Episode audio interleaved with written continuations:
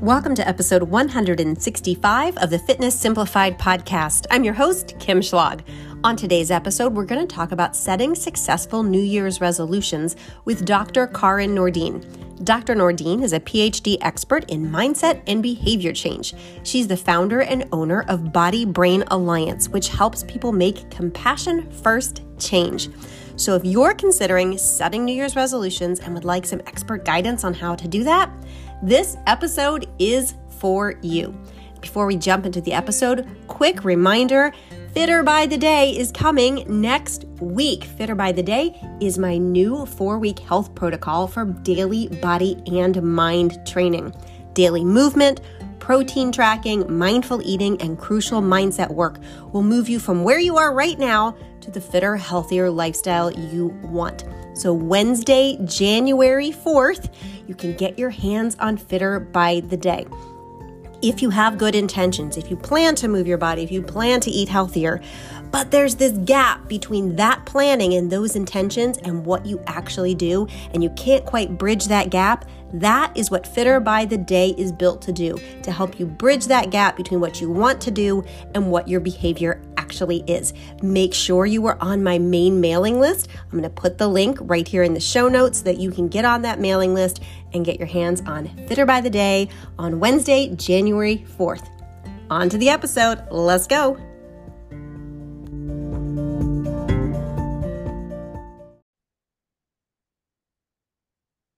Karin, hello.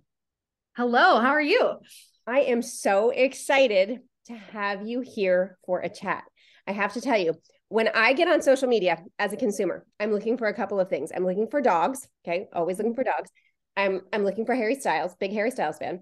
I'm looking for uh, current events from Sharon Says So, and I'm looking for Karin Nordin. That's what I come oh. on and look for. Seriously, like I've I've muted so many other things that I follow. I'm looking for your content. It's good stuff. Thank you. Thank you. I'm really glad. And you we've got your dog interest covered too. yes. And I have to tell you, okay, your dog's name Zoom confused me for a while when I first started following you. I thought you're talking about the platform Zoom.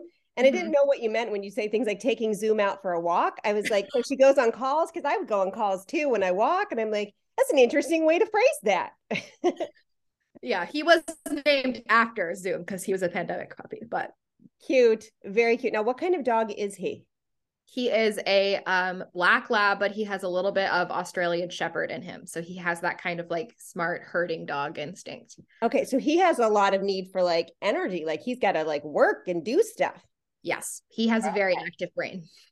Okay. I have two um, mini golden doodles, so they're a lot more chill. They don't need quite so much, um, you know, activity and fake job kind of stuff.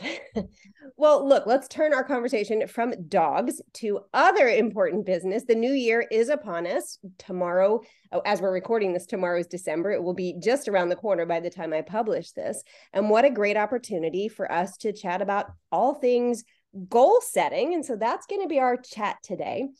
And before we can kind of jump into talking about next year, 2023, it's important for us to chat about this year. So I want to start with this question for you How can people review 2022 in a way that is actually beneficial to them? Yeah. So I think the answer to that is to ask yourself directed questions. Um, similar to if you were going to have a performance review with someone who was like your direct report, what would you be asking them?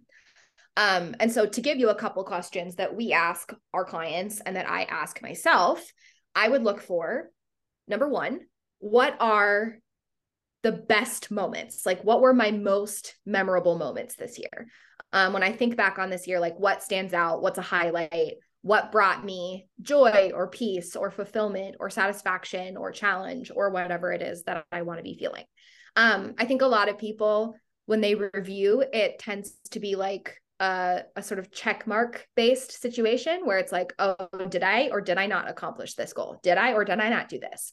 And that's all great and well, but there's a lot of psychological research that shows that if we have a strength focus and we actually learn from the moments that are going really well, that can be really powerful for us. So that's the number th- one thing I would look at. Number two thing I would look at is what data do you actually have about your life because our memories of what actually happened and how often we did or didn't do something are often really skewed. And so I would encourage you to look at um, any technology you have. Like, can you look back on previous Instagram stories? Can you look at where your location was on your iPhone? Can you look at your habit tracker or your planner if, if you fill out one of those? Look at the raw data that you have and just see what kind of conclusions those data might be leading you towards. Um, and then the third thing is focusing on skills. I think a lot of people neglect to focus on what are the skills I learned this year? What are the things that I got better at? What are the change or mindset skills that improved or didn't improve? And that can kind of lead you into some of the conversation about what you might be focused on next year. Love all of those.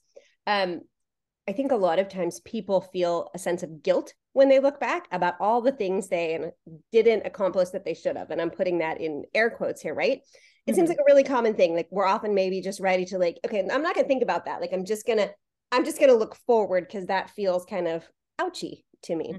What can help them with that? So number one is I would encourage you to actually not avoid that emotion. Um, because if you are looking back and you're frustrated about something, frustration is a huge clue that you care about something, mm-hmm. right? Frustration means that that means something to you. And so rather than hiding from guilt or frustration or shame or whatever it might be, actually allowing ourselves to sit in that a little bit and feel bad can be a really important learning experience just in terms of like allowing that emotion and letting it go. Because one of the things that we don't want to do is resist the emotion and just focus on next year all of the time because then we live in a world where we're not actually learning from those emotions. We're not actually learning from, from the past at all. So that would be the number one thing i would say. And then the number two thing that i would say is that guilt or shame or whatever it might be usually almost always comes from a gap between what reality was and what your expectations were, what you mm-hmm. think you should have done versus what you actually did. And I would encourage you to challenge the should.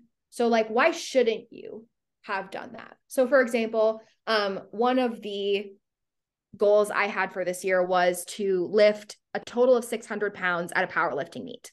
I did do a powerlifting meet. I did not hit that 600 pound total.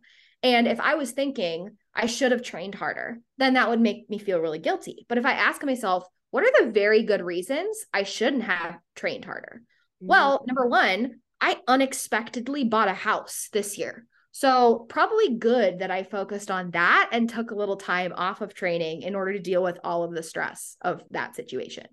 Right. Number two, I exponentially increased my flexibility when it comes to workouts and what that looks like.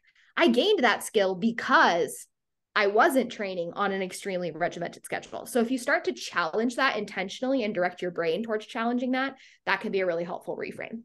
I like that. So the guilt is coming from the judgments we're making about what we should have done, you know, that should. And so looking at it in this different way and kind of challenging that and poking at it can help us to, after we kind of sit with that guilt, to kind of move on from it. Right. Right. I like that a lot. Okay. Um, so we okay, go ahead. No, really quick. I was just gonna say this is one of the things that um one of my our alliance coaches, Catherine, came up with this. So I'll credit her. But she always asks her clients when they're feeling guilty about like, oh, I didn't um, I didn't go to the gym this week. She will say, Oh, did you go to the circus this week? And they'll be like, No. And she's like, Do you care that you didn't go to the cir- the circus? And they're like, Well, no, because I didn't have any expectation that I was going to go to the circus. And that's a really good way if you feel like, oh, my guilt is tied to my actions. No, no, no, no. Your feelings are tied to your judgment of those actions, not to the actions you took themselves. That reminds me, I heard you say this somewhere. I don't know what I heard you. You were talking about the same type of thing. You were talking about how many times last year did I eat spaghetti? Mm-hmm. And like, how do I feel about the fact that I only ate it six times? Like, I don't feel any way about it. Like, I have no feelings about it. It's very neutral because yeah. why would I? But how many times did I go to the gym last year? I have more feelings about that.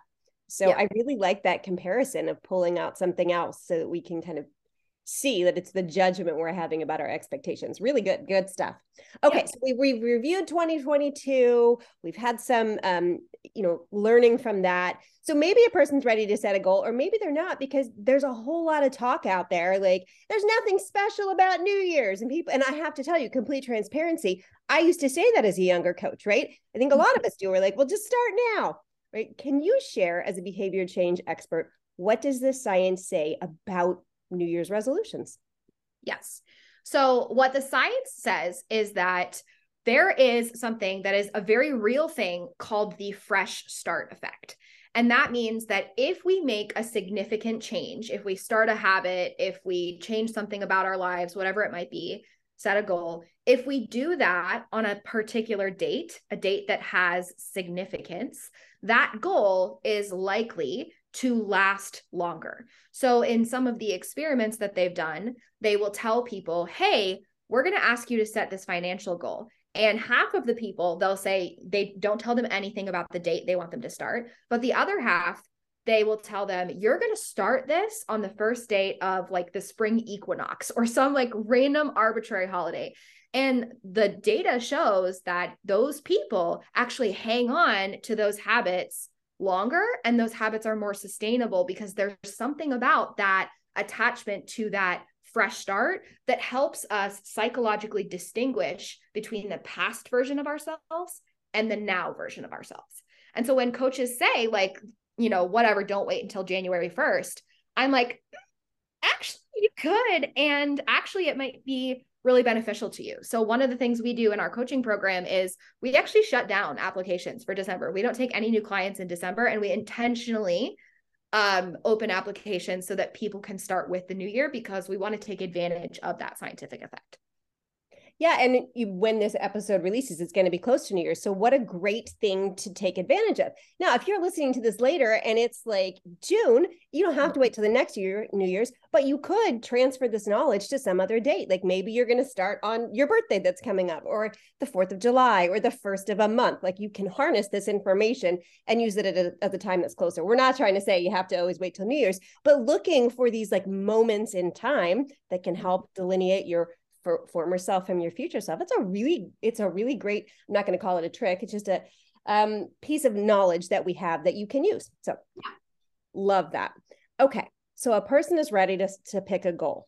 Mm-hmm. how can they pick? There's so many goals to pick from. And they had i know i've been there in the past like well this whole like drama that we can create in our minds about like what should i pick? What yeah. are your suggestions to help a person pick so first I want to I want to talk a little bit about where that pressure comes from.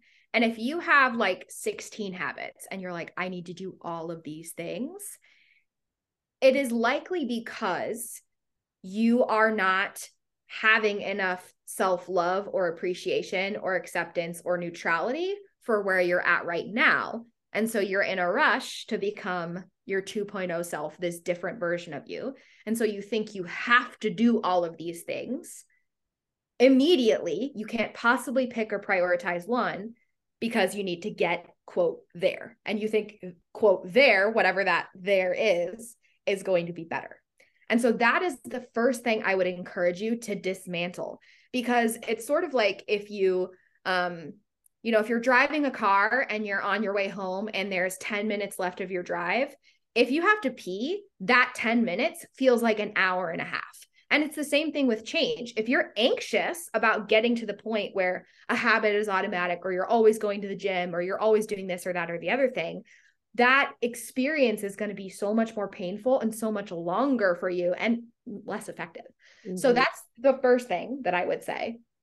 And then the second thing that I would say is I would encourage you to think about how your habits or your goals or whatever you are thinking about are going to kind of ping pong into each other. Um, this is a concept called strategic byproducts. So let's say that you have five habits and you're trying to narrow that down to two. Are there two of those habits that might naturally ping pong into the other ones happening? And can you focus on those? So, to give you a, a concrete example, one of the habits that I often focus on is getting up earlier in the day. Getting up early is not this like magical card for success. I want to be really clear about that. For me though, it is. For me, it it drastically impacts my mental health. If I had to choose between focusing on getting up at 6 a.m. and focusing on going for a walk every day, I'm going to choose 6 a.m., knowing that the 6 a.m. version of myself is more likely to go for a walk, but the version of mm. myself that's going for a walk is not necessarily more likely to get up at 6 a.m. So think about the strategic byproducts of each habit and then focus on the ones that are going to have the largest domino effect. Ooh, I love that. What a different way of thinking of things. We often think of things in such discrete, like, I want to do this, this, this, and all these different things, and that they're not connected. So looking for those connections. I like that a lot. So a lot of the times when people are are thinking like, okay, what do I want to what do I want to set in the New Year's? A lot of times it's they want to stop doing something. Like I want to stop overeating sweets. Like I want to stop scrolling on my phone in bed all night. Mm-hmm. How can they improve on these types of goals? I'm not saying those are bad. Like like I can see the benefit in doing those things, right? For some people, but how can they make those goals better? How can they be improved? Yeah. So for this one, um, what this is actually called in the science is an avoidance goal versus an approach goal. An avoidance goal is something you're moving away from, something you're getting rid of. An approach goal is something that you're moving towards. Typically, approach goals have shown themselves to be more successful because your brain needs something to focus on. Your brain needs something to move towards. Um, and so it's very similar to a lot of the parenting literature and even a lot of the puppy training literature, to go back to dogs, oddly enough, about redirection. So when Zoom was really small, I wasn't just going to yell at him like, no, you can't chew on that shoe. It was, I would remove him from the shoe and I would give him a toy. This is the right thing to chew on. And that is the exact same concept with something like, I'm going to stop scrolling so much. A lot of people want to get rid of scrolling okay. But if you don't tell your brain what you want it to be doing with that time and that energy, if you don't tell your brain where you want it to be getting that stimulation and entertainment, then you're going to go right back to that habit because you haven't given it something to move towards.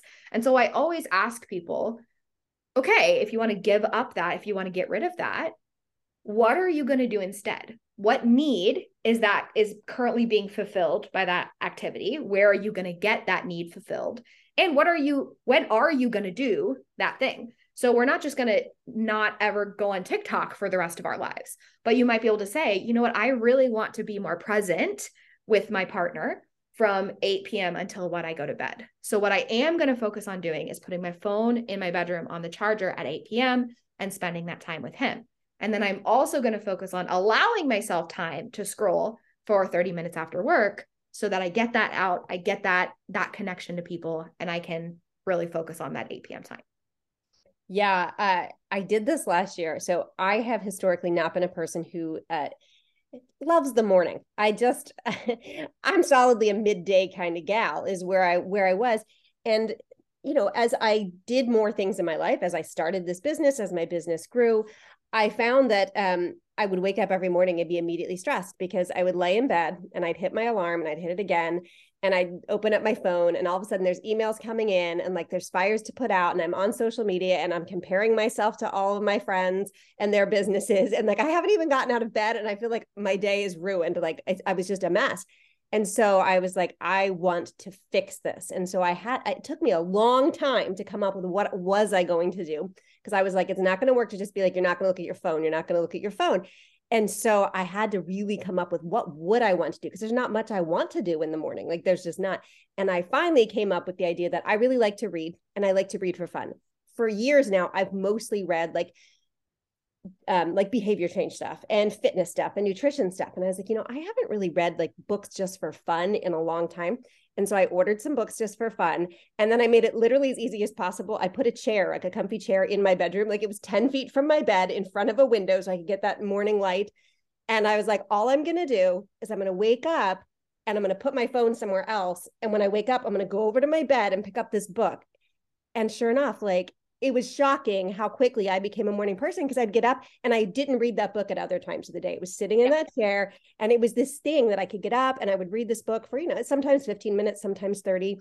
I gave myself flexibility depending on the day, but it was really powerful for me that like all of a sudden, like I liked getting up because I wanted to find out what was going to happen in this great book. And it would not have had the same impact to like get up and be excited about not scrolling on my phone Right. right? Like it's just not the same thing at, yes. at all. So and and I have um a whole course on morning routines called Meaningful Mornings. And one of the things that people say is really powerful about that course is that I I teach you in that course all about how you need to set up a morning you are actually going to look forward to. So maybe the reason why your morning routine has failed in the past is because you're following like the miracle morning or whatever, where it's like you have to meditate and then read and then do like 10 minutes of exercise. And it's this list of like six things that you actually don't want to do at all. And so, of course, you're going to be highly motivated. It's actually going to be harder to get up in the morning if you expect yourself to do those things yeah. versus like what if you let yourself scroll? What if you let yourself play video games? For a while, when I first really got into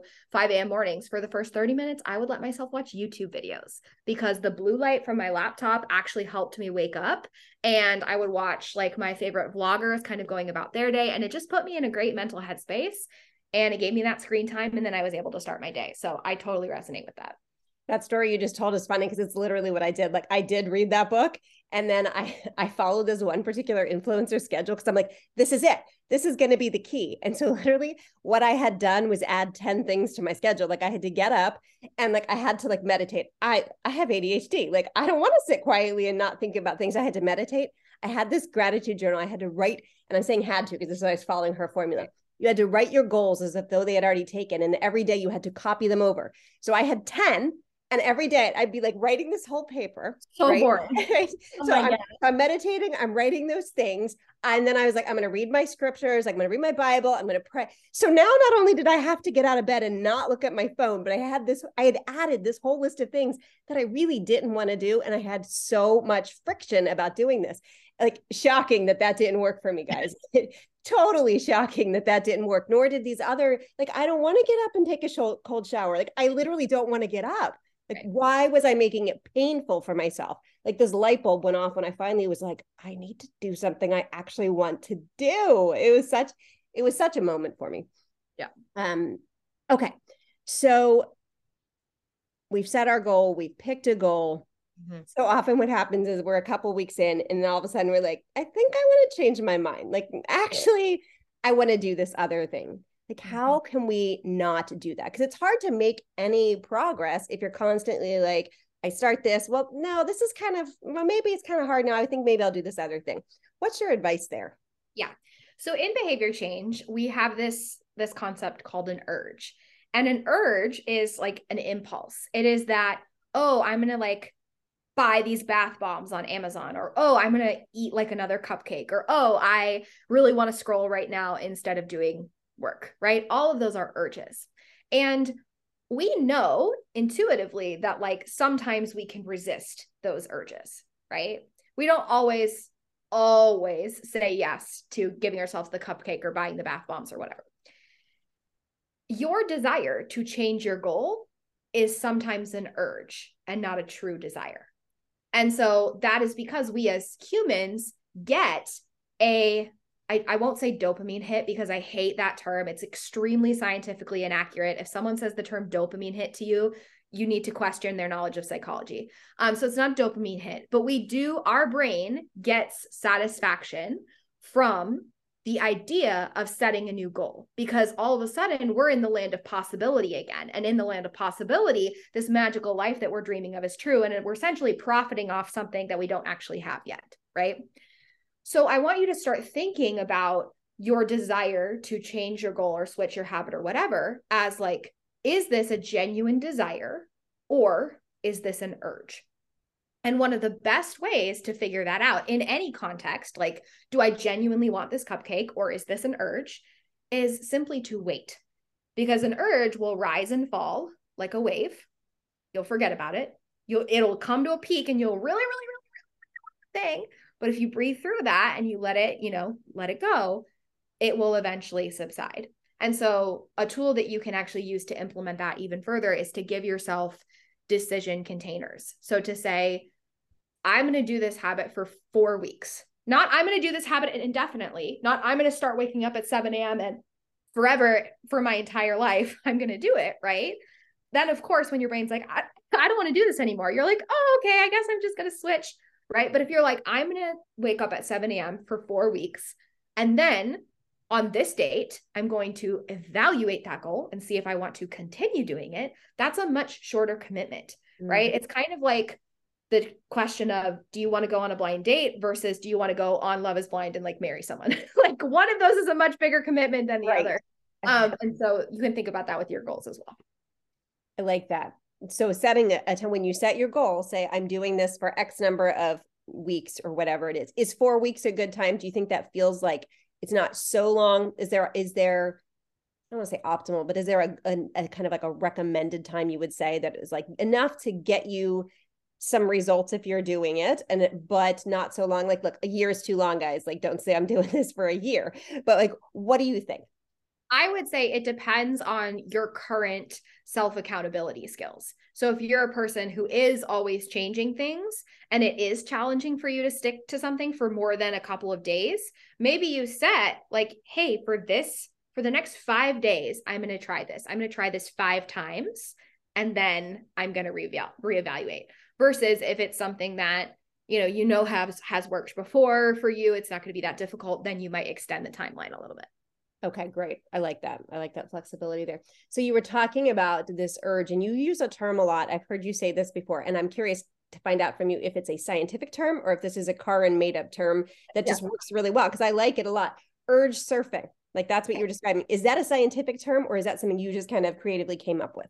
Um, no, so that is a a clinical tool that is used. Um, I guess not clinical is probably the wrong word because that we don't use things that are built for clinical populations. Um, but it is a term that is used um, in, I'm trying to remember, see if I can remember who the author is, but it's it's a positive psychology tool that has been recognized and developed. It's not my thing. We do teach it in our coaching program, but if you Google urge surfing, you'll find tons of trainings about it and things like that. Got it. I find it a really useful concept. Of, you know, how, just how you were describing it there. Like, you know, it's gonna your urge is gonna come, it's gonna peak, it's gonna swell, and it's gonna subside. And if we can give ourselves that time to kind of sit with that discomfort, and and um, it can pass. So, all right, where does self compassion come into all of this? Mm-hmm. Where does it come in when you're setting goals and and working on your goals? Where does that come in? So a lot of people will distinguish I don't need self compassion. I need more discipline, mm-hmm. right? That is what people will say. What I'm going to tell you is, as an expert, I can tell you that discipline is a byproduct of having enough awareness and self compassion, not the opposite of it. The people who you think are most disciplined are actually doing the things they say they're going to do because they have an extremely high level of awareness they know how to talk to themselves. They understand their own behavior and they understand how they work. And all of that awareness and clarity about their own behavior comes from self compassion. Because self compassion isn't about letting yourself off the hook. It isn't about saying, oh, who cares? It's about saying, this is the action I took. And I understand fundamentally why I took that action. Mm. And if you understand why you do, like the very good reasons that you do the behavior that you do, then you're going to have a much higher level of awareness on how to change it. Um, this is something that comes from PN, but on the PN curriculum team, they would always say every behavior is an attempt to solve a problem. Mm-hmm. And if you mm. stop viewing your own behavior as like, oh, I'm just lazy or I'm just undisciplined or I'm just being stupid or whatever it might be. Stop that. Quit that that talk. It's completely unhelpful.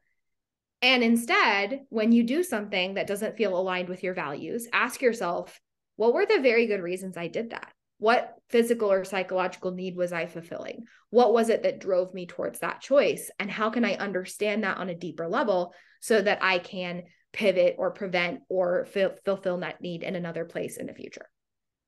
This is juicy stuff. Can you give us an example of what this would look like? Let's say, let's say someone someone has set a goal. They're going to go to the gym after work each day. Mm-hmm. She doesn't go to the gym that day. She went home. Mm-hmm. What would a self-compassionate response look like in this situation? Yeah. So a self-compassionate response has three components, right? So the first one is mindfulness.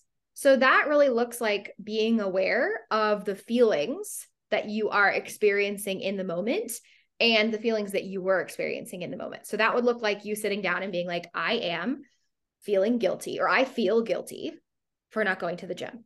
Okay. It's completely a human thing to feel guilty. Right. And then also saying, you know, I didn't go to the gym because I felt stressed. I was feeling stressed. And it felt like more of a resolution of that stress. It felt more comforting. I was seeking comfort by going home where I could watch TV and be with my partner and whatever, than challenging myself to go to the gym. So that's the the first component, mindfulness.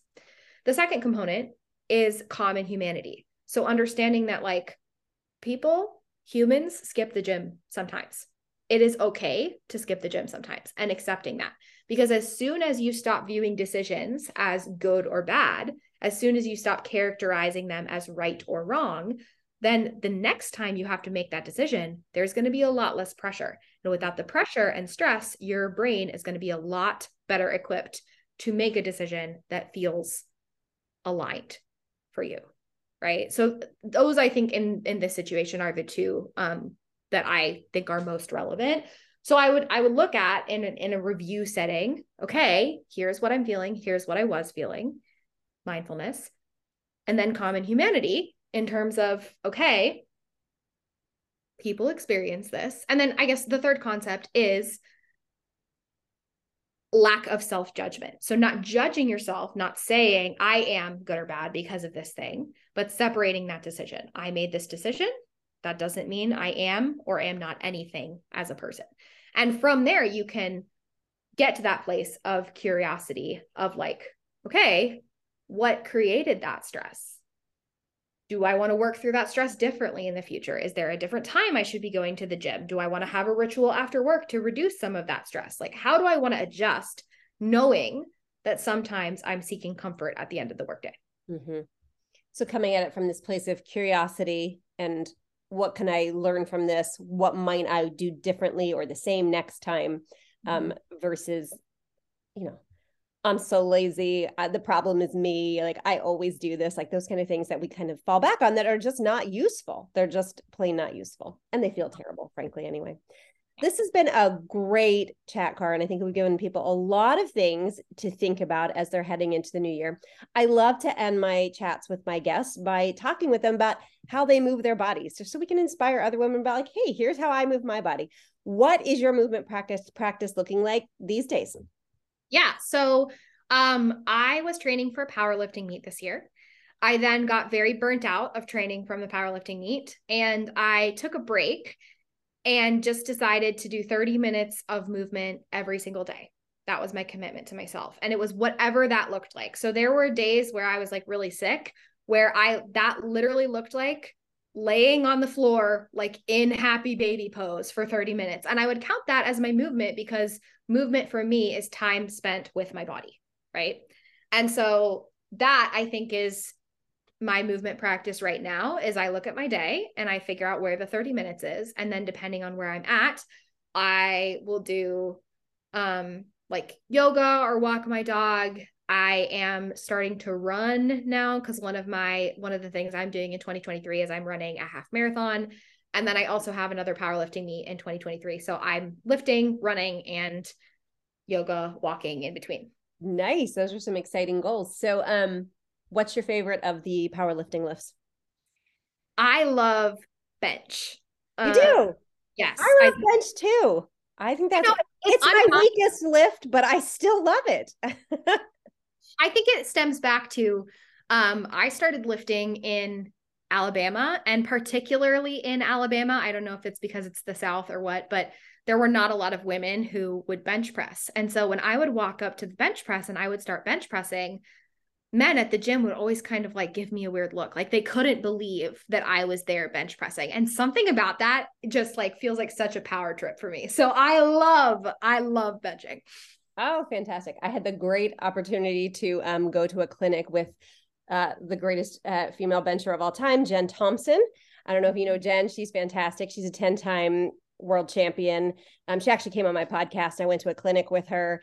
Um, it was fantastic. Like it's amazing to see that woman lift. So love to hear that you love bench. I I still have not reached my goal to have a body weight bench, but I just I love training for it. I find great satisfaction in it. Thank you so much for being here with us, Karin. Where can people connect with you? Absolutely. So I am on Instagram primarily at Karin Nordin PhD, um, or you can just go directly to our website, bodybrainalliance.com. Um, if you go to my Instagram or our website under resources, we have a free future self map activity. So it's actually a mini course and it teaches you how to figure out your values and how to figure out what habits might help you embody those values on a da- daily basis. So that's where I suggest you start. Fantastic. Thanks so much.